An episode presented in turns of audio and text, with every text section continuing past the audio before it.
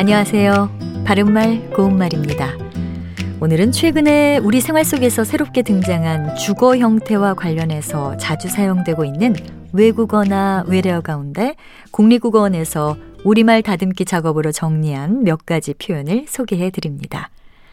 새로운 형태의 도시명 주택과 관련된 것으로 젊은 층 사이에서 많은 인기를 끌고 있는 코리빙 하우스가 있습니다. 이것은 개인 공간은 분리하되 건물 내 공용 공간을 입주민들이 공유하는 새로운 주거 형태를 말하는데요.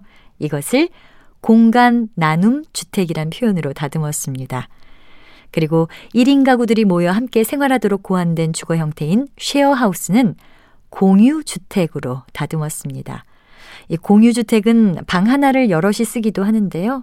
공간 나눔 주택은 개인 공간은 따로 쓰고 다양한 소통 공간이 갖춰져 있다고 할 수 있겠죠.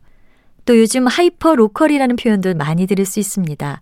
hyper local은 아주 좁은 범위의 특정 지역에 맞춘 것 또는 가장 지역적인 것을 의미하는 말인데요. 철저하게 시공간을 지역에 집중하는 개념입니다.